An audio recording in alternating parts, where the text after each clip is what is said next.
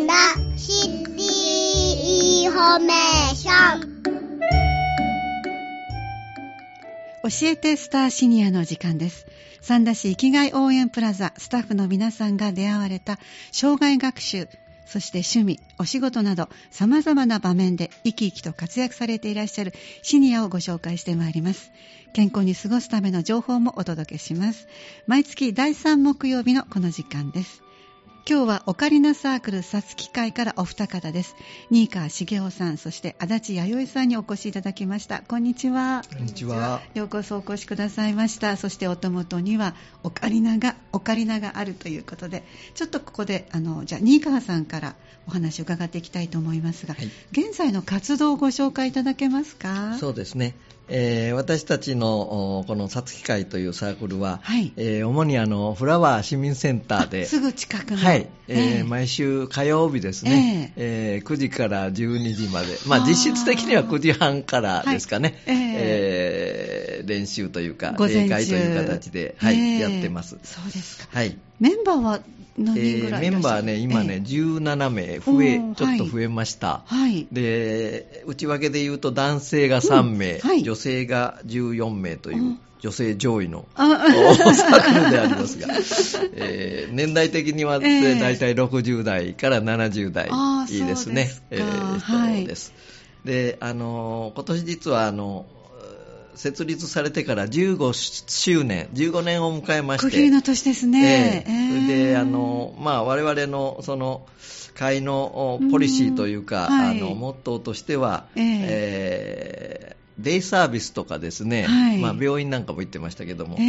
えーあるいは地域のイベントとか、はいはい。あー敬老会、高齢者の集いなどでのうん。その演奏ですね、はい。えーそのためにまあ練習をして、そういうところでやらせていただくとこういう形でやってます。発表の場がちゃんとこう皆さんいろいろと。ままあ、それがないとええ。なかなかね、あの、目標がないと力も入らないので、はい、そんな形でやってますけど、ええ。だからまあ基本的にこの、お皆さんのええそれぞれのスキルアップはもちろんなんですけど、うんそれからまあそういう同じ年代というか、そういう世代の親睦と、ええ。それから今申し上げた、このオカリナ演奏を通じてですね、えーまあ少しでもその社会貢献というか、うん。地域貢献のそのちょっとね、ねえーお助けができればというふうな趣旨で、うん。えー運営をしております。ね、やっぱりいろんな方々と触れ合うっていうのは皆さんにとってとってもいいことですからね。そうですね、あのええ。我々元気を与えに行ってるつもりなんですけど、はい。逆に元気をもらっているというかね、ええ。ええ。そういうところありますね。うん。ね。どのぐらいので頻度で行かれますか、大地さん。まあ、頻度って言ったら、あの年に何回ぐらい月に？いや、あのね、はい。コロナの前は月に2回ぐらい、あ必ず行けてましたか？えー大体あったんです。で、まあコロナになって、まあ、ピタッと止まって、ええ今は月1ぐらいかな。やっぱりまだねも、あのーそういう解解禁していないというか、やっぱりいその。やもちろんそうです。まだねあるんで収束したわけじゃないですのでね。はい。だから、ちょっとね、少ないというか。まあはい。その以外にも発表とか、はい。フェスティバルとかもありますからね、あそうですね、はい。ははい。いじゃあ大体月1回ぐらいはどなたかでどこかで聞いていただけるような場所でね。それを目指して練習してらっしゃるという、はいはい。あいいですね。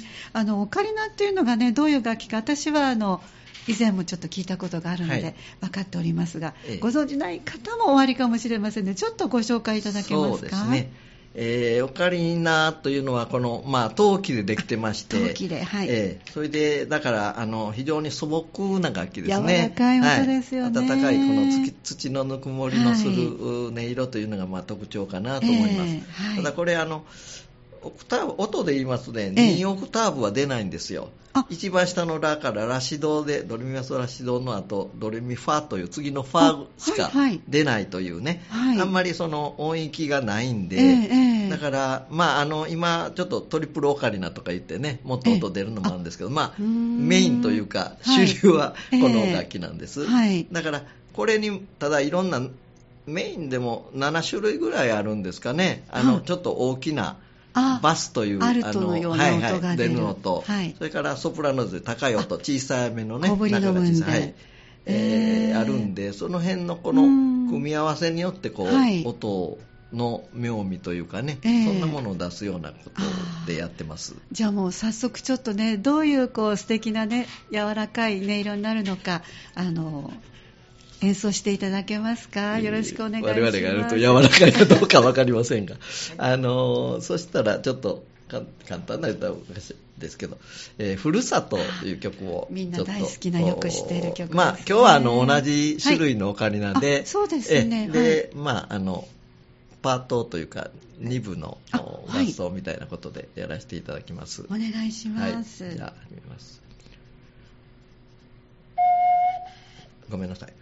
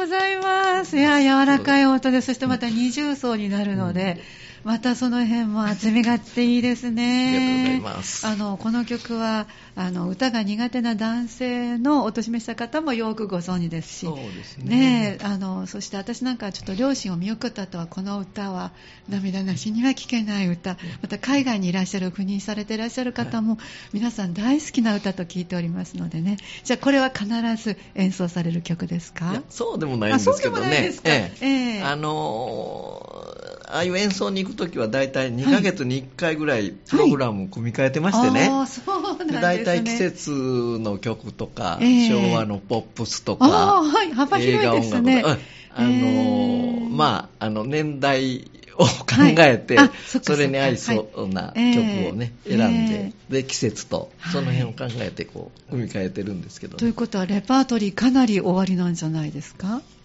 かなりあります素晴らしい。かなりあるとお返事いただきました。いやいやそうでしょう。ねえ、あの、ニカさんはこはいのオカリナとの出会いはあいつ頃ですか？私はですね、ええあの実は、えー63歳の時にもう仕事を卒業しまして、はい。はいえーちょっと早いんですが、えーそれまでこうあのあんまり趣味といったものがなかったんですね、うん。えー仕事一筋で、えーはい。嘘です。冗談ですけど。いやいや、不器用でね、なかなか両方とできなかったんで、で、えーまあ、あの、仕事を辞めてから何かやらないと、ちょっとね、家でゴロゴロというのも良くないんで、えーその時に、まあ、あんまり人のやってないようなものをちょっとやってみようということでですね、はいこのオカリナ、まあ、それまであの、宗次郎さんとかね、あ聞いていいなとか思ってたんですけどね。音色としてはねそれもあったんですけど、ね。そんなことでやりました。ええ。で、まあ、オカリナってあの、今聞いていただいても分かります。これ、すぐに音出るんです。どなたが吹いても。あ、フ音は。ルートとかい。尺八とか、まあ言ったらすぐにスーってなかねなか出ないじゃないですか。ででもこれはすぐ出るんですけど、はい。ただ、いい音ということになるとなかなかね、えー出ないし特にええ。あの、うん、どういうんですかね。緊張したりすると、ほら、うん息が浅いとかなるじゃないですか。あはいはいそうするともうそれがすぐこう音に反映するみたいなね。えええええーそういうところはありますよね。うーんあの足立さんはどんなきっかけで、私はあの 仕事に行き詰まった時になんかこうはい何かにね、あのちょっとストレスを解消したい、あはい。でもみんなみたいに山に登ったりとかうん。そういうことはちょっとできないあの苦手だったのでうん。何かと思った時にオカリナがたまたま、はい、あの目の前にあったので。お家にあったんですか？いやいやあの旅行に行った時にあはい。あのちょっとオカリナがポンとこう置いてあって、あー。うんあの淡路なんですけどね、はい。いやーちょっとやってみようと思ったら何のこっちゃない音は出ませんでした。ボーボーボーボーボーボーボーだけだったんですけど。メロディーはなかなかはい。あでそうですか。あの、はい。ヤマハに入って、ね、あはいはいはい。あのはい。一からじゃあししったかりと。ああー泣きました。いやいや。どどのあたりが難しかった？ですかやっぱ音が綺麗に出ないんですよね。そう結局ね。なるほどね。そうなんですあのなんだけどええピアノも同じですね。ね。誰でもドレミファと出るけど綺麗な音かどうかと言われると難しい、そこが奥が深いと、奥が深いですえね、ー。やってると余計ねだんだんね奥の深さを感じるようになるんですね。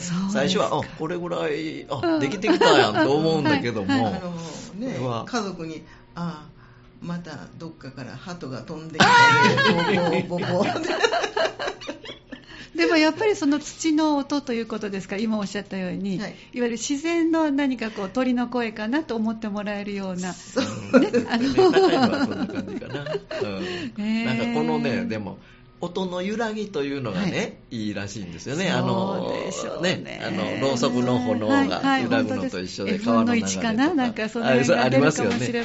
そういうのがこうリラックスムードをね読むと言われてますね。ただ、コロナの時にはご苦労されたんじゃないですか？いかがですか？そうですね、これはまああのどのサークルさんというかね、うん。どこでも一緒でしょうし、ええ。社会全体がそういう制約を受ける中のね、はいはいはい。でしたけど、我々特にこのあのマスクがね、大体必要条件にされてるけど、マスクつけては絶対できない楽器ですすから、そうですね。あの非常にそれはあの厳しいし、ええ。えーどこでもそういう演奏させてくれるとこは全部もうシャットアウトになりますしね。え難しいんですね、でええ。練習自体もこう難しいところあったんですけど、あのええ。私こう、ちょっとパソコンでというか見たんですけど、そのええ東京都の交響楽団がね、はい。慶応大学かなんかにあのお願いして、管楽器のその飛沫の調査というのをやってまして、ああ、そんなニュースもあったような気がしますね。えーそそれで見るとね、ええそんなに出ないんだと。でまあ、うんうんあの要は一番よく出るのはそのドイツ語とかイタリア語で歌う、ああいうやつですよ なねね。で我々の場合はええ。そんなには出ない、まあ喋るのと同じぐらいだから、ええ。えーまあ注意すればみたいなところがあって、ええ。だからまあ練習はあの換気の回数をまあ多くしたりね、はい。それからまあ人数制限というか、人数制限というか、まあもう施設の方で人数制限結構されてましたんでね、ね。そういう中でこうやりくりしながら、ええ。あの皆さんもやっぱりね、吹きたいというかうん、やっぱり集まって吹くのとね、家で一人で練習するの違うんですよ。すね。ましてや、ね。週一されてたってことが、それがピタそうですよッと止まるそうとね。なんですよね。、だから大きくリズム顔合わすだけでもね、ええやっぱりこう励みというかあれになるからね、あのそんな形でだいあのなんとか続けてきましたね、うん。あのコロナの最中もね。はい。練習は続けていく。はいはい。そしてもう今は5類に変わったということで、はいはい。ずいぶんいろんなとこ活発に動いてらっしゃいますか？そうなんですよ。ね、まだあのデイサービスでもやっぱりあの OK のところとやっぱりまだちょっと、はい。お特にね、我々あの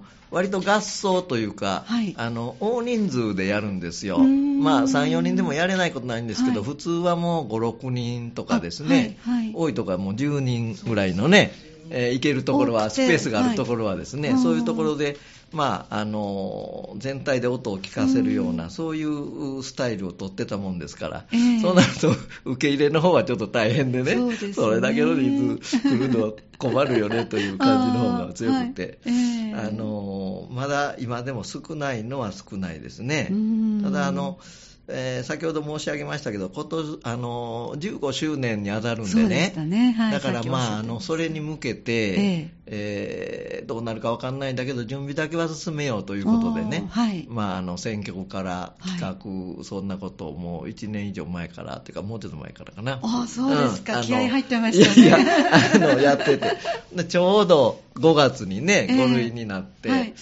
あのこういう会場自体もあの人数制限とか割となくなってきましたよね。ね。前は席を一つ開けないと座れませんはいみたいなのだったけど、それもなくなってね、ちょうどまあいい時期になったんでね、ええ。えー本当にやれてよかったなと思ってます。うん。どんな様子でしたか、15周年のコそうンサートは。ですね、あの、前に10周年1回やったんですよ。あ。で、はい。10周年の時はもう50人ぐらい入るね、うん小さい部屋で、はいえーやらせてもらったんですけども、うんえー今度はちょっとまあ、しっかりやろうというか、はい。やりたいねということで、あの、ええ。フラワーのホールでですね、いい音、えーやるんですけどもね、はい。あそこね。はい、だから、そうなるとあそこはやっぱり100人以上集めないとね、ええ。ちょっとガラガラという感じでかっこ悪いし、集まるかいなという心配もあったんですけれども、えええーまあ、あのチラシをいろんなところに配布したり、それからうん、やっぱり皆さんの口コミ大きいよね。あのなんか家の子郎と、あの、知り合いの方にいっぱい来ていただいたっていう感じもあるんですけども、ええ。そういう、まあみな、みんなで準備をして、実際にはまあ150名以上。すごい、150名だから、あそこ、正規のでは160、そう、満席に、ね、へーなってね、僕はもうそれは、すごく感動したというかね、こんだけ、あーあー、そうですか。ねたくさんの人に来てもらって。えーご準備大変だったじゃないんですか、足立さん、どうですか？あのやっぱり役員をね決めまして。あそうかそうかはいそこから。はい。あのプログラムはどうしようとかうん。音響のあれはどうしようか、後ろの背景の色はどうしようとかそうですよね。いろいろとね一つ一つねはい。出てきますよね。アドバイスいただいてね。あーそれはみんないただいアドバイスしていただくからね。それはあのご経験のある方からですか？あのもちろんそのしていただく方にもですし、みんなこの方がいいねっていうあのみんな希望がそれぞれの。みんな持ってたからね、はいはい。それでなんとかでもただだ、そのご希望が多すぎてまとめるのが大変とか、そんなことはなかったですか？そうですね、あの、ばらつきはあったんですけどね、私もあの、ちょっとその辺をこうまとめないと、私、まあ、その時の MC もやってるんですけど、ああそうなんですね。はい。ちょっとこう、まとまりのある、ストーリーのある話をしたいんでね、はいだから、はい。まあ、最初は朝ドラ曲とかね。あ、次は映画、音楽で3曲とか、はい。えーそれから、あーあの、我々のメンバー15人その時はいたんですけど、ええ。その中でもチームで、4人でチームとかね、はい。また別にそういうチームで活動してるのもあるんですよ。ええ。でそういう方の3人、4人のチームでのお演奏とかを入れて、ええ。それから、まあ、最後のところは、あのまあ、我々の売りというとなんですけど、あの特徴としてね、はい。あのオカリナで15人もいるサークルってあんまりないんですよね。あ、大体、まあ、んですか。10人までの小さいサークルの方が多いんですけども、はいえええで我々、まあ、15人いるんでうん、逆に15人で出せる、まあ、言ったらミニオーケストラのね、ような、本当そうですね。あの楽器も、まあ、あの4種類ぐらいをそれぞれあーさっ3、4きおっし人で分担して。そうすると、まあ、あの全体であの迫力あるというか、ねある程度分厚いね曲になりますね。うんできますんでねそういうのをまあ何曲か入れて、うん。でまあ、あとはもうオカリナの紹介とかね歴史とかあのあんまりねあの、えーご存じない方は多分多いと思うんで、はいはそういうのとか、えー。珍しいオカリナも出てきましたそうね。どんですよね。どんなものですか？お湯飲みの形のオカリナとか、ちゃんと音が出るんですよ。お湯もあ入れられるんですか？ちゃんと。お入れたら穴からもう出ます。形がお湯はい飲みので、あの亀さんの形とかね、もう竹のやつとかね。うん竹の、うんなんかもうバラエティに富んだ楽しい時間もはい。その中に組み込んでました。いいいですね、笑いも入れました。はい。あ笑いも入れました。ねそう一番難しいとこですけども。そうですか。150人はそれはもう皆さん大感激で来られた方々も。そうですね、割とあの、終わってからもね、良かったとか、楽しかったわとかね、言っていただいて、僕らも感激しましたよね、それは。そうなんですね。その他にもちょっとあの伺ったのがオカリナフェスというのにもあ参加されたねと。、毎年三田のオカリまあ、あの、大きいのは、あの、どうだっけ、あの、あそことかね。あオカリナのサークル別さにあるわけですか？オカリナのこういうフェスティバル的なのははい。神戸とかもあるしね、はい。えー山崎っていうあのあそこの山崎インターのところね、はい。あるんですけどね。姫路の方はい。よりももっと、あの奥の方奥って言ったらおかしい、こじんまり西側の方ですかね。はいはいこじんまりしたのではこのサンダのオカリナフェスティバルいうのが、ええ。我々っていうかまあ要はオカリナのサークルがもう何組か集まりますんで、ええ。あのちょっとやっぱり違うんですね我々もね。うん。あの、えーデイサービスさんに行ってる時と違って、あーはい。えー聞いてる観客もやっぱり、まあ、一般の方というよりやっぱりそのオカリナのサークルの同じことをやってる人が聞き耳立てで聞いてるはい。ところありますんで、ええ。ーそれはやっぱりそれなりの力をね、曲もね。あ入りましたかそうですかそういうところはありますね。えーはいやっぱりでもそういうあの訪問される、そしてあの同じ方々が切磋琢磨する発表の場という、やっぱりそういうことがあることで、随分活気づいてこられたんじゃないですか。そうですそうですうんあのいろんなあのスピーカーの新しいのを教えてもらったりね。そうですね あのあ、情報交換えも。ああっちのチームがあんな曲をうん組んだったら、うん。こっちはこっちでやるね。ライバル心そう。が。いややっぱりあの耳も超えてくるし。あそうですね、お互いにね。服装も。ああなるほあんなど服。装。よし、うん。私たちもドレスええをとかってなるだけですね、はい。えーそうですか。あの、今後はどのようにそうですしていこうかね。なと思ってらっしゃいますか？まあ15周年一つのまあ節目ということはいで。あのそこからまたグレードアップしようよって、まあ、その前からも言ってたんですけどもね、ええあの本当にこの15周年でみんな力を結集してというかあのうちはそれぞれというか、まあ、私もそうですしあんまりそれぞれ力ないんで本当にみんなの力あの寄せ集めでねあの一つのベクトルを作るというかうん。そんな形でこう来てるんですけどももう特にこの15周年やってその、おなんていうかな同じ方向向いてみんな走ってるなというのをもう感じましたよね。でまあそれはそれでこれからもう少し新しいことをなんかまあね、ええ。私ももうちょっと8年4期8年あのリーダーをやってるあんでちょっとマンネリ化してるんで、お前らちょっとうんなんとか、あの新しい風を出せようという話を、えー今してるんですけども、またあのやっぱり新しい人も入ってきて、うん。えーその辺のセンスも入れてね、うんはい。あのちょっと進んでいきたいなと思うんですけどね。うん、それからまあさっき申し上げた、そういう多重層の曲っていうのは我々の一つの特徴というからね。それはそれでね、ええ。あのかなりそういうクラシックにも取り組んでるんでそういうちょっとあの、ええ。時間かけて取り組む曲をええ。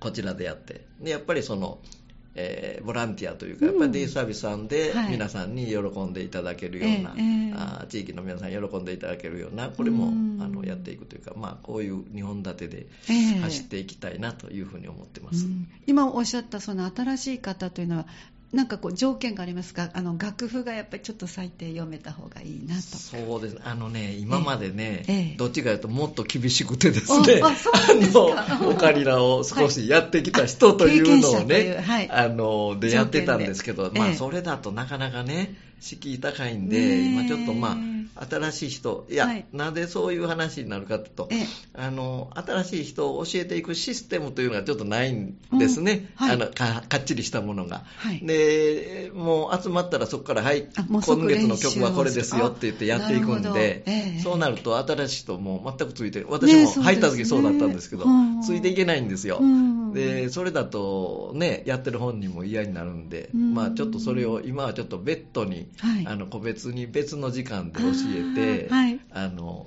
なんとかできるようになったら一緒に合流あしようかなと、そんなことで。それはそれでその方も目標ができますよね。そうですねこの練習を頑張ったら皆さんと一緒にできると。はいはい。あー。じゃあどちらに連絡させていただいたらいいですか？あそうですね、あの大体まあ私、新川のところはい。に連絡いただければ、ええあの一回、まあ最初は見学に来ていただいて、ですね、あのあー。どんなことをやってるか、ねどのぐらいの、まあ、レベルのところでやってるのか、ええはい会の雰囲気はどうか、それはもうねその辺を知っていただいてね、あのと思ってます。はい。はい。じゃあもう定期的に毎週火曜日、そうですね、えーあの火曜日、大体覗いてもらっても、はい。大体はいるんですけど、あのええ。フラワーもあの施設取れないときは、あーの弥生さんとか、他のところも使ってるんで、はい。できればまあ私私の方に先に連絡いただいたら、はいええ。あのその辺のご案内もできるかなと思います。わかりました、はあの後ほどご紹介したいと思います。そして逆に演奏に来てほしいなとおっしゃる方々はどこに申し込めばいそいうでか、ですすね、今、あの我々、まあ、キッピーネットにもちょっと掲載はさせてもらってるんですけど、はい。あとはあのつながりバンクという冊子にあはいありますね。載せてます。でつながりの方はね、ええ。ー連絡先一応あのあそこのおボランティアセンターあの福祉協議会のね、ええ。そこを連絡先にしてるんであはい。あのそこへ連絡していただいたらそこからまた私連絡もらうようなスタイルになってますので、はい。ぜひあのそういうね演奏する場を提供していただけると一番はいありがたいです。どしどし募集しております。ありがとうございます何人でも行きますのはいで。そうなんですね、はいあでの少人数から大人数まで行きま。です例えばどんな雰囲気の曲が聴きたいですという、ね、リクエストも事前だったらご用意ねしていてさっきおっしゃってた昭和歌謡だったり。聞くんで、そうそう、あのどのぐらいの年代の方で何人ぐらいいらっしゃいますかとか、それからあの途中で我々オカリナで伴奏を入れて歌っていただくコーナーみたいなのをやったりですね。最近のやっぱりね、うん。あの高齢っていうのは我々どんな年ですけど、あのやっぱり自分らも参加したいというのが結構あるじゃないですか。ご一緒が一だから番いいですね。聞くだけいうのはね、はい。はいええつまらないので。声出すっていうのは、いいです発よ散できますからね。ええ脳トレにもなると聞いております。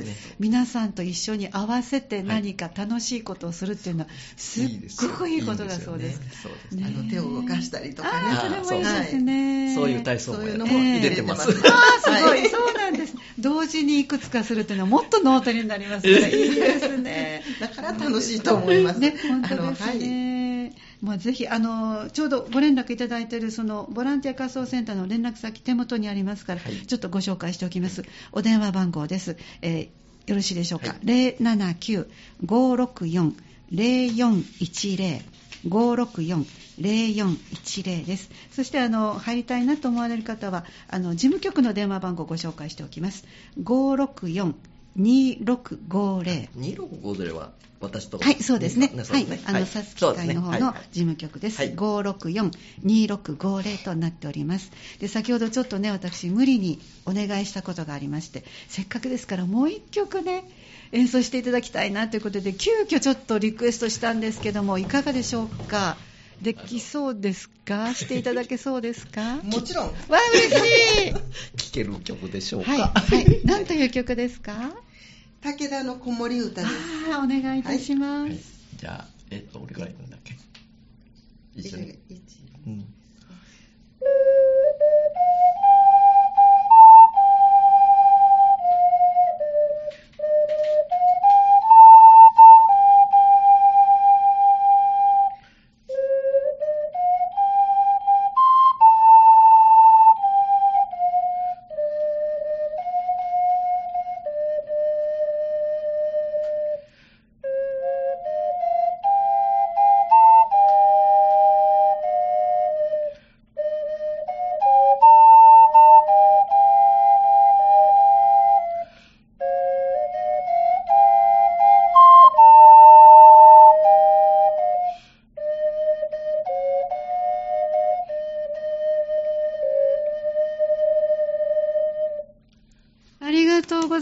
もう急遽お願いして、今、一つの譜面をお二方で、えーじーっとご覧になりながら、急遽の演奏です。ありがとうございました。ましたますますのご活躍を期待しております。はい、ありがとうございます。今日はありがとうございました。今日お話をお伺いしましたのは、オカリナサークルさつき会からお越しいただいた新川茂雄さん、足立弥生さんでした。生演奏も2曲、ふるさととそれから武田の子守歌演奏していただきました。教えてスターシニア。この時間は障害学習や趣味、お仕事など様々な場面で生き生きと活躍されていらっしゃるシニアの皆さんのご紹介、また健康に過ごすための情報をお伝えしてまいります。三田市生きがい応援プラザは生き生きと輝くシニアの皆さんを応援しております。ぜひ、キッピーモール6階にお立ち寄りください。ホームページは三田市ホットで検索していただきたいと思います。次は11月16日の木曜日。午後3時10分からお送り予定です。そして明日までには今日の放送、アーカイブでお聞きいただけますので、ぜひこちらもチェックしてください。教えてスターシニアの時間でした。